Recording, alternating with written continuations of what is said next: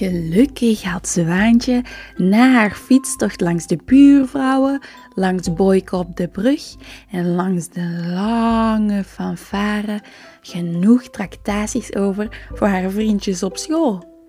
Maar wat trakteerde Zwaantje? Waren dat gewone snoepjes? Ik zag in de grote trommel allemaal kleine snoepvriendjes van Zwaantje.